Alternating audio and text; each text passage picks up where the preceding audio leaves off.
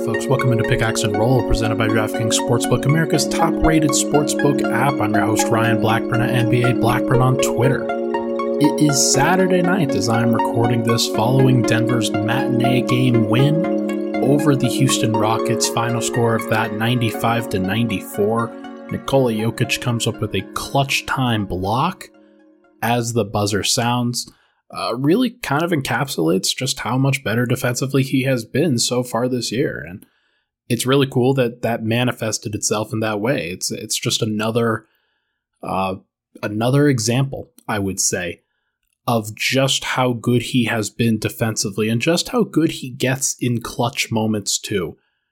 You have to have that clutch factor. You have to have that want to uh, that connectedness, the basketball IQ in order to be in the right place at the right time.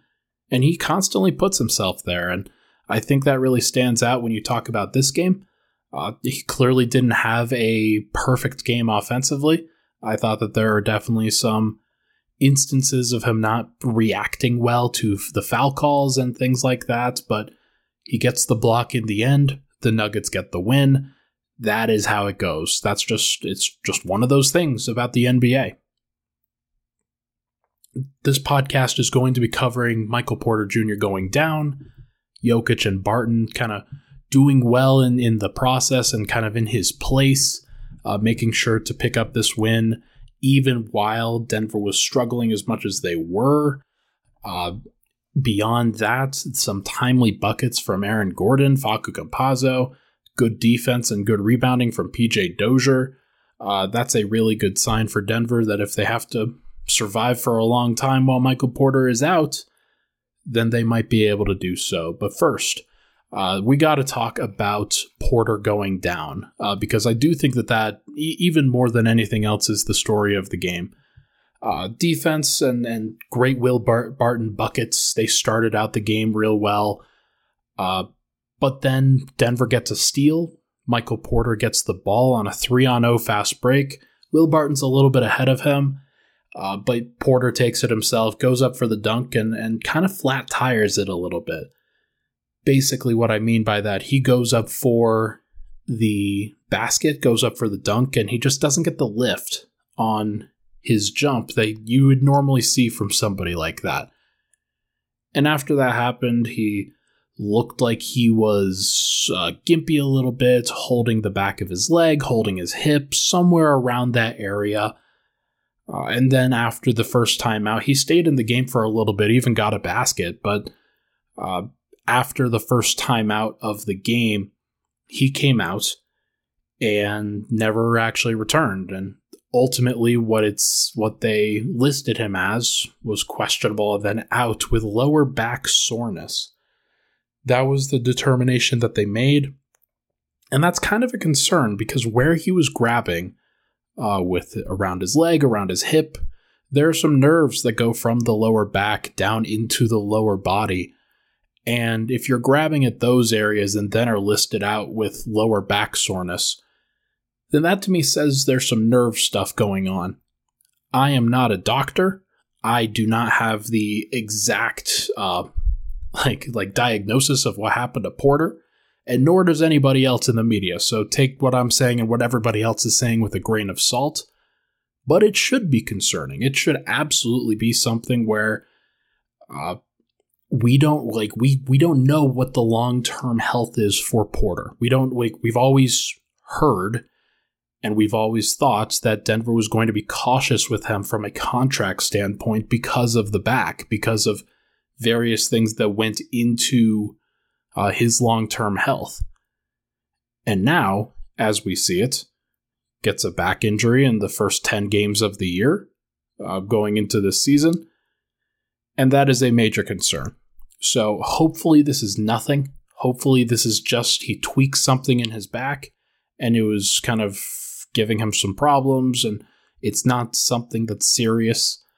Uh, because if it is, then Denver's going to be in trouble because they're already without Jamal Murray for most of the year, and you can't just catch like you can't just count on him being elite when he comes back anyway. So one of the big reasons why Denver was projected to be a really good basketball team this year was because of Porter, was because of his ability to step up and make shots in the absence of somebody like Murray. That hasn't happened so far, but there was an expectation that it would happen eventually. So I am concerned, and Nuggets fans should definitely be concerned too. There was no word from Michael Malone or the Nuggets post game that sort of changes my mind on on that. But it's going to be interesting to see what the subsequent injury reports look like, whether we get word about him being out for a day, a week, a month, whatever it is. Uh, we probably won't have any long term diagnosis. Uh, perhaps Mike Singer or somebody else will get the inside scoop on that in Michael Porter Jr.'s place, as I mentioned, Barton was very good early. Jokic was great in the middle. Nobody was really good late, but Denver got some timely buckets that they needed that helped them propel across the finish line. Will Barton gets 15 points, 7 rebounds, 6 assists, was very important in Denver capitalizing on the great defense that they played in the first quarter. Uh, one of the things that really stands out with this team so far this year is that they don't always take advantage of the good defense when they do play it. Because sometimes when the good defense comes around, the offense is a sham. Uh, it was really important that Will Barton, at the time that he did, made the buckets that he did in that first quarter. Because if he doesn't make the buckets and Denver's only up, let's say, 10 to 8 at the point of the first timeout, Denver might lose this game because Houston would come in and they would put a pounding on the bench unit like has always been happening lately. And Denver probably doesn't even get to 95 points, let alone any big number that they probably should be getting to at this point against the Houston Rockets. Um, the final line on the efficiency wasn't very good for Barton. He was 7 of 19. Everybody's jumper was broke tonight, pretty much. Uh, but in the first quarter, Barton had a steal and a block. He had a made three. He had nine total points and assist. Did everything that he needed to in order to help to get Denver to a big lead. Usually in that situation, then you have somebody else who can step up and take over at various points. And Jokic did, but nobody else did. And so that's that's kind of been Denver's issue of late. Uh, Denver doesn't win this game without Will Barton. I did want to shout him out he is a very, very important piece. He has been Denver's second best player so far, uh, unless you want to count Aaron Gordon and what he's done defensively. But I think it's important to credit Barton for stepping up offensively in place of Michael Porter Jr. As I mentioned, Jokic was also great for the majority of the game, especially in that second and third quarter, maybe not even really early fourth quarter, but mostly second and third. Uh, did have a couple of questionable turnovers. There were some passes that he made, uh, especially I think the the initial stages of the third quarter. He had a pass where he was trying to lead the defense to go a certain way, and they just didn't react. And then he threw up a floating pass, and it was just right to the defensive player. Uh, there are some definitely questionable turnovers, but most of what he does on a consistent basis is very uh, intentional, it's very direct, and there's nothing that the defense can really do to stop it. I thought he did a great job of battling through contact today, had 28 points, 14 rebounds, two assists. Uh, compared to five turnovers, and that's that's something that needs to change. And as does the two assists, to be frank. But when the team isn't making shots and you have to kind of run things through the guards in order to uh, then find Jokic so that he can be the one to score because nobody else can, that's probably the biggest issue. Daniel Theis, uh, the starting center for the Rockets, was very physical in this matchup. He was very handsy. He was putting his shoulder into Jokic. He was putting his hips into Jokic, just trying to get his hands on him, get him bothered, and be as physical and, and as nuisance like as possible. Uh, and somehow Daniel Theis only finished with two fouls. I was there today, and it, it just looked like Jokic and Lauren Holtkamp, the uh, the official number seven official uh, on the crew today, they were they just had it out for each other today for some reason. Uh, Holtkamp was not giving Jokic any calls. He kept looking directly at her, and she kept either looking at him and not doing anything or looking away. Uh, it was very weird, uh, kind of like a Tony Brothers or a Rodney Mott situation or whatnot. But I mean, he still had 28 and 14, so it's not like I'm I'm not gonna put up a big stink about this one.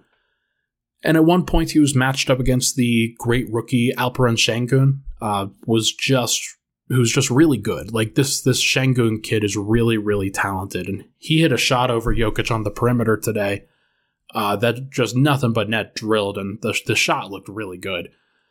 Uh, Jokic got him in a one on one situation though on the other end, kind of around the left elbow, dribbled into him, and and Sengun flopped hard, just just really hard, and Jokic stares down at him, looks him directly in the eye, uh, just to let him know that he flopped, and then scores a bucket on him, which turns out to be an and one. Uh, was really hilarious because that's that's kind of who Jokic is. Like if you try to disrespect Jokic by flopping on him, then he's going to let you know. He does it every time. It's really funny. He did struggle down the stretch, didn't handle the physicality well, but he made the key play, and that's what matters most in the end. He got the block at the buzzer, avoided a foul on the initial drive by Eric Gordon, turns and faces Jae'Sean Tate, who attacks him at the rim, pokes the ball right out of his hands, gets his hand right in between Jae'Sean Tate's hands and gets the ball free. Uh, really, really good play. I thought that Jae'Sean Tate was very interesting. He, uh, in the post game, said that he thought it was a foul, but then quote tweeted uh, the quote that was put out there by the reporter and said in post, "Oh yeah, no, that was definitely clean. Jokic definitely blocked it, basically." And you like to see that from players. You like to see players acknowledging good things and like like legal things, and not just uh, holding out hope, or not not holding out, but just like being delusional in some of those cases. Uh, but Jae'Sean Tate clearly wasn't. I respect him all the more for it. Uh, this was a C plus game for Jokic, but because this is a C plus game, I'll take that. Denver gets a uh, Denver gets a win, 95-94. Jokic gets 28 and 14. You just got to scratch and claw, especially in these cases. You got to scratch and claw and hope that you uh, come out on top in some cases, and you got to get the home wins. And so glad that Denver got this win, um, because had they not, it would have been a really bad way to go to four and five. So they're instead five and four. Let's take a break. When we come back, I want to talk about the timely play of Aaron Gordon, PJ Dozier, and even Facu Campazzo. We will be right back.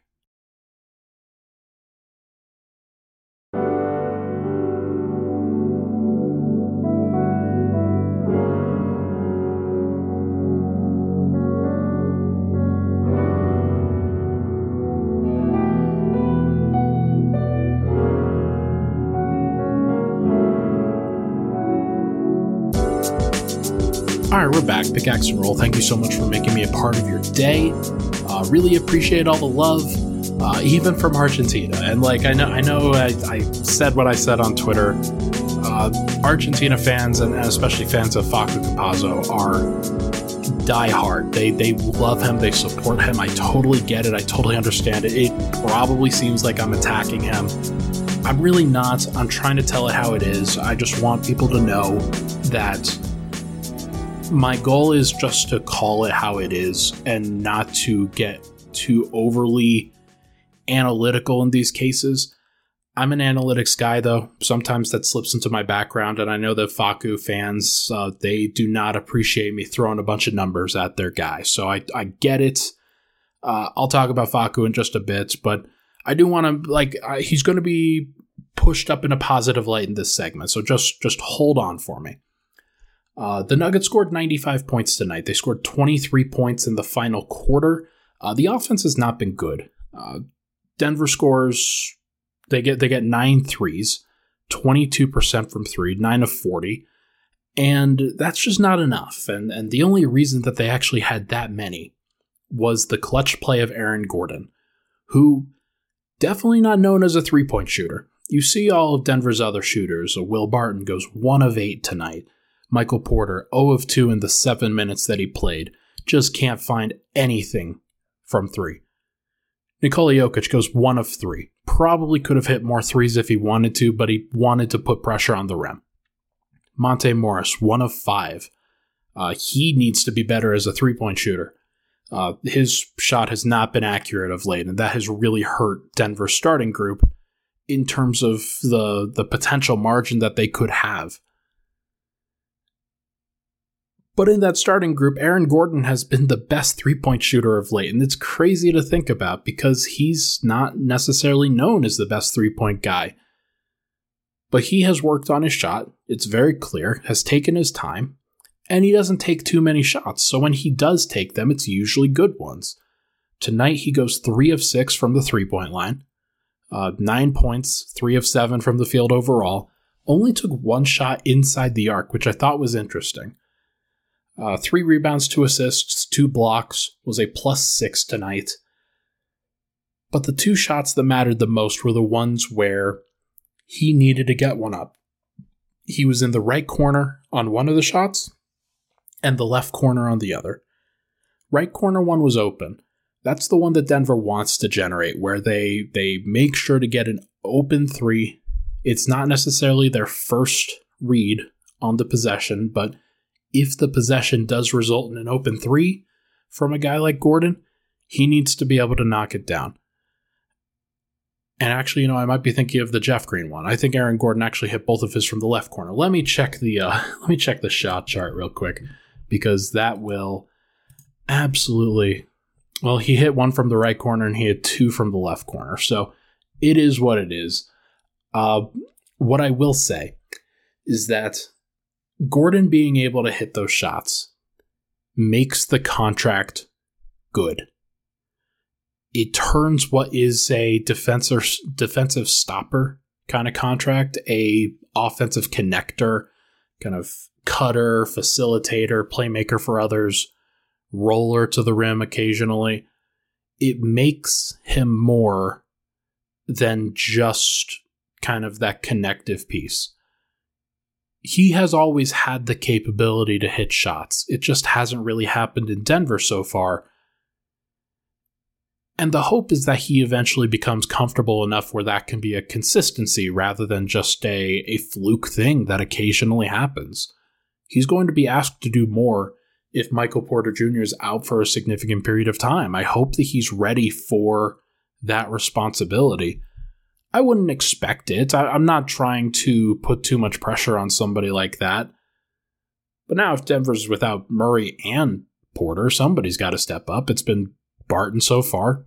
Hopefully, it's Morris, and hopefully, it's Gordon. Uh, but the two shots that he did hit, they were very, very, very important, especially the last one where Denver goes from down 94 to 92 with the clock running down with about 40 seconds left to go to being up 95 to 94 after Aaron Gordon hits a buzzer beater with somebody defending him right in his grill in the corner. That's not a shot that you're expecting to make. Absolutely not. And he still hit it. He still made it. And those are the kinds of plays that you need to make in a game where you it's only 95 to 94. Those are the ones that make the difference and he absolutely made a difference today. PJ Dozier, two clutch rebounds down the stretch where he skied above the crowd to secure a possession. Uh, he's going to be playing more minutes in place of Michael Porter. Uh, he did a nice job tonight, too. Kind of filled in the gaps, kind of did what he needed to just around what these Nuggets uh, have been asking of him. He's not necessarily he hasn't been good really. Like let's let's let's be clear about that. The outside jumper needs to come around. It, it needs to come around for a lot of these guys, but especially for PJ, because if he's going to be getting the shots that he is, he's got to make some of them. Um, but the good news is, that he does everything else. Uh, six points on two of seven from the field. He hit a pull up mid range jumper. He got to the rim on a really nice uh, rim run in transition where he had the opportunity to pull up from three, instead slashed to the rim and that made a really, really impressive move in the middle of a couple of uh, Houston Rockets defenders.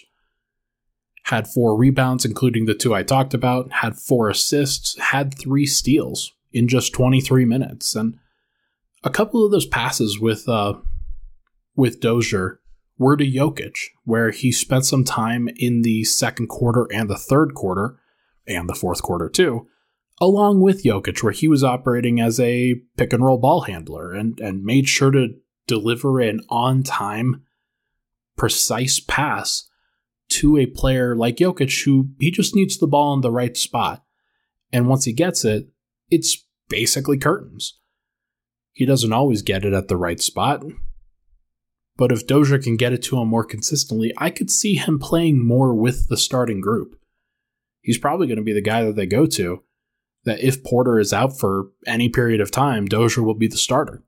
So I'm I'm curious to see how they handle that. And now let's talk about Facu. Uh, two important three pointers tonight. One of them was a step back off the dribble. His defender goes under a screen. And those are the shots that Facu has to hit those are the ones that I'm expecting him to hit on a more consistent basis going forward. Uh, because they're ones where if if the opposing team is going to if they're going to sit in the paint and dare Denver to shoot, Facu is one of those guys that hasn't shot the ball well yet, just like just yet, but he's capable of doing better. He's been so off that some of these shots where he gets a really easy look, not easy look, but but a, a standard look for somebody, a point guard that is seeing the defense go under on his shots, under on his pick and roll attempts. That is the way for him to create space for himself and create space for others. I really like seeing that from him, and it's very important that he continues to do that. The other one, I'm not expecting to continue, was a late shot clock heave where, for the entire possession, I kid you not, he was bothered by his defender. I think it was Kevin Porter Jr., but if it wasn't him, it was somebody else who was just just hounding him to hell. Uh, they were being very physical with him. He couldn't get past his own defender, and then was given back the ball with about five seconds left on the clock. Dribbles into what is a bad shot for him, which is a leaning three point shot from about 28 feet out, and he hit it. And I'm glad he hit it. That was very big for Denver that they uh, capitalized on some good bench play. And sometimes you got to get lucky. Sometimes it's better to be lucky than good in that case. And I don't, because I don't think that that's something that he's going to want to go to consistently. And that's why it's very important that he made that shot, was that even in the bad situations, if you can generate something out of nothing, that's a really big deal but I'm not expecting that consistently from him, and I don't think anybody else should either. It also should be noted that he was 2 of 5 from 3. He was not 2 of 2. He was minus 20 on the game, which was the worst on the team. And at this point now, that he is the second worst plus minus in the entire NBA uh, to Terrence Ross of the Orlando Magic, where that context is really important. Terrence Ross isn't the worst player in the NBA, but he might have the worst supporting cast, that's for sure. I don't want to shit on consist- like constantly though. Like he has not been put in a very easy position to succeed. The companions for him on the bench are a rookie in Bones Hyland, an underperforming PJ Dozier who has not been able to shoot from outside, and two underperforming Greens in JaMychal and Jeff Green who have not been very good to start the year. Uh, Jeff Green did hit a three earlier this year, or not not this year, uh, in this game down the stretch in a very, very important possession. But he can't be the only one. Uh, and like that, like, it's just, it has not been good enough from the entire offensive process standpoint. And something that I want to stress to my friends in Argentina is that I'm not necessarily saying that Facu is a bad player. I think a lot of people in my mentions will say that Facu is a bad player, but I don't say that. I, I don't think that that's true. I've seen him play well, especially last year where he even played well as a starter. The context is really important, and he's not in a good position where his skill set can be shown off to the degree that it's helpful for the team.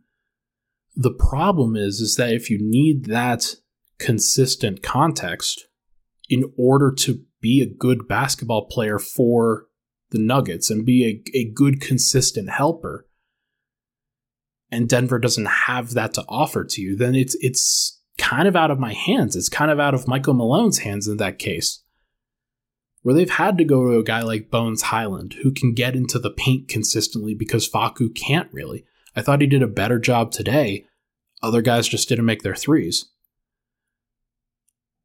Bones had a really bad game. And I want to be consistent with him that on some of the things that he did today, where like I was very hard on Facu last game for letting Ja Morant, or not Ja Morant, for letting Tyus Jones get all the way to the rim at the buzzer. And I have to be just as hard on Bones for that too. Though he is a rookie, he is going to make mistakes. I do think that Facu is a good player. He's like the eighth or ninth man, maybe a tenth man on a lot of teams. And he needs a rim roller.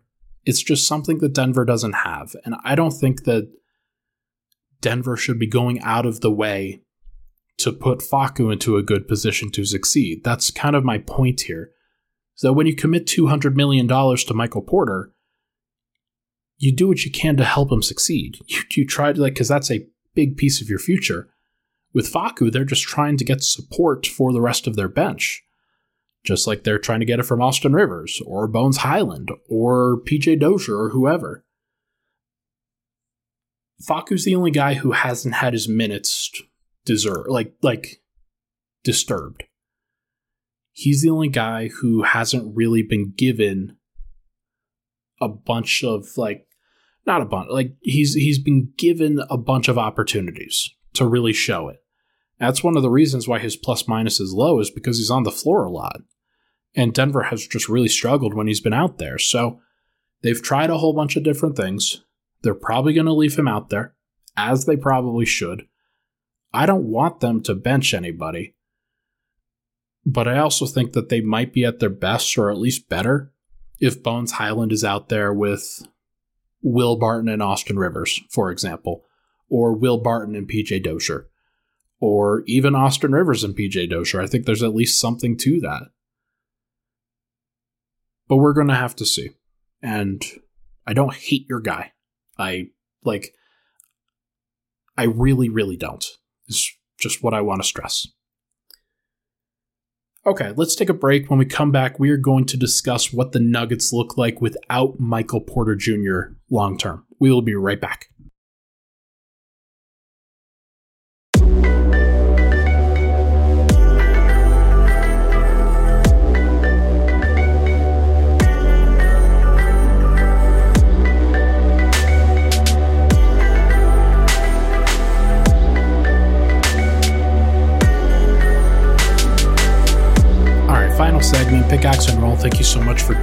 In. Let's now discuss what the Nuggets are going to do if Michael Porter Jr. is out for a significant period. I think that this is a big question mark because without Jamal Murray already, now you're without Michael Porter Jr. And the big three that you're really trying to build around here, where uh, Porter is at his best and Jokic is at his best and Murray is at his best, that even if those guys aren't at their best all the time, they can usually pick each other up. And that's what Jokic has done so far for Porter. Uh, and he's going to have to do it without Murray and Porter for I, I don't know. Like like I said at the beginning of this pod, we don't know how long Porter could be out. Uh, whether this is going to be a one game kind of absence, a five game kind of absence, or potentially something longer. Uh, I would be concerned, as I previously mentioned, and Denver's going to have to find a solution. The problem is that it really doesn't seem like there's a great solution on the roster just sitting there. That without Murray, you could at least look to a Bones Hyland or somebody where you had a ready made solution to your absence on the roster already. The problem with Porter is that there's very few players on Denver's roster that are both six foot ten and elite shooters uh, that can really kind of step into that role without Denver kind of going undersized and without really changing what Denver does all that much. Uh, Porter is a very tough player for Denver to replace because they don't have a true backup small forward.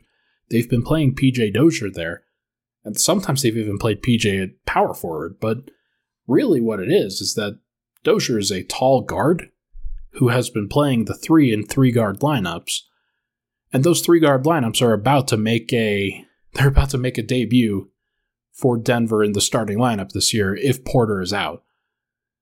Uh, PJ Dozier will probably start in his place if that does happen, and I hope that it does because I want to see what PJ Dozier looks like when he starts and plays with Nikola Jokic more frequently.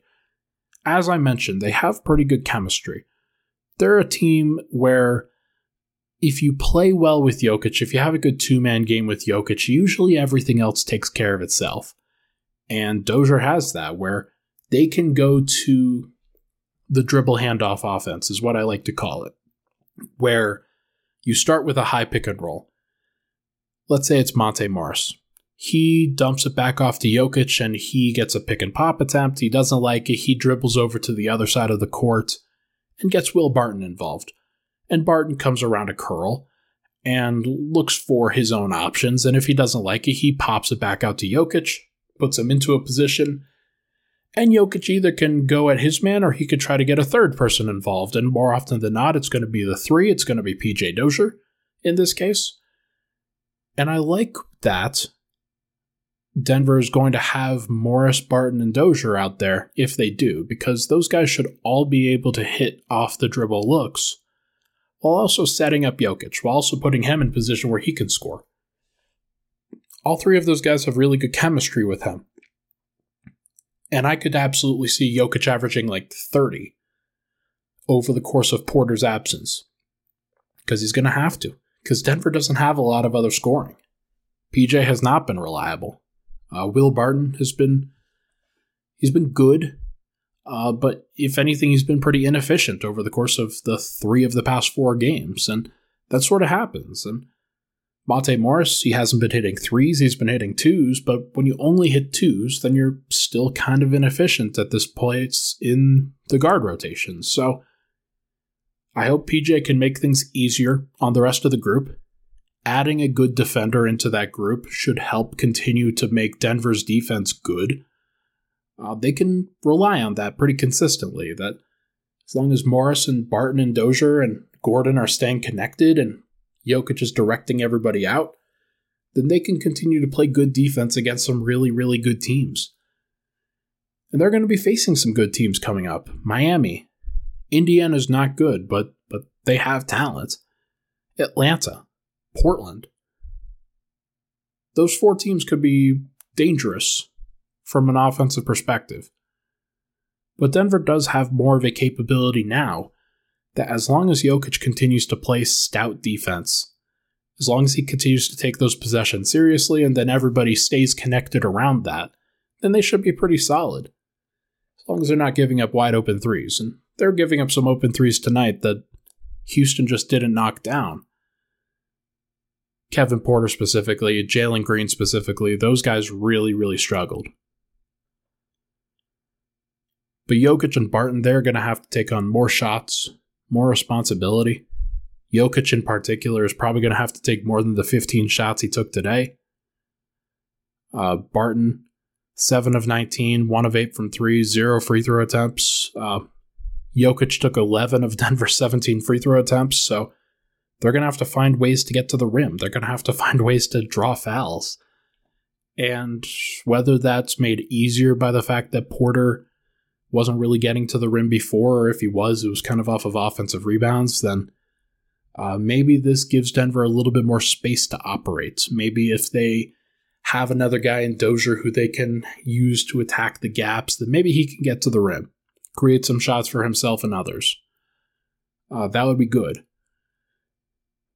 Gordon, he's going to have to take more shots too. Perhaps he might even slide to the three on the occasion, where he's played mostly four, he's played mostly power forward, but without Porter and with no backup three, you might be in a place where though PJ Dozier is going to start, Gordon, he's going to have to slide there occasionally because it can't just be PJ Dozier and Austin Rivers off the bench. Like Denver's going to have to find some way to match size for size, especially against a team like Miami if they come to town, as they do on Monday.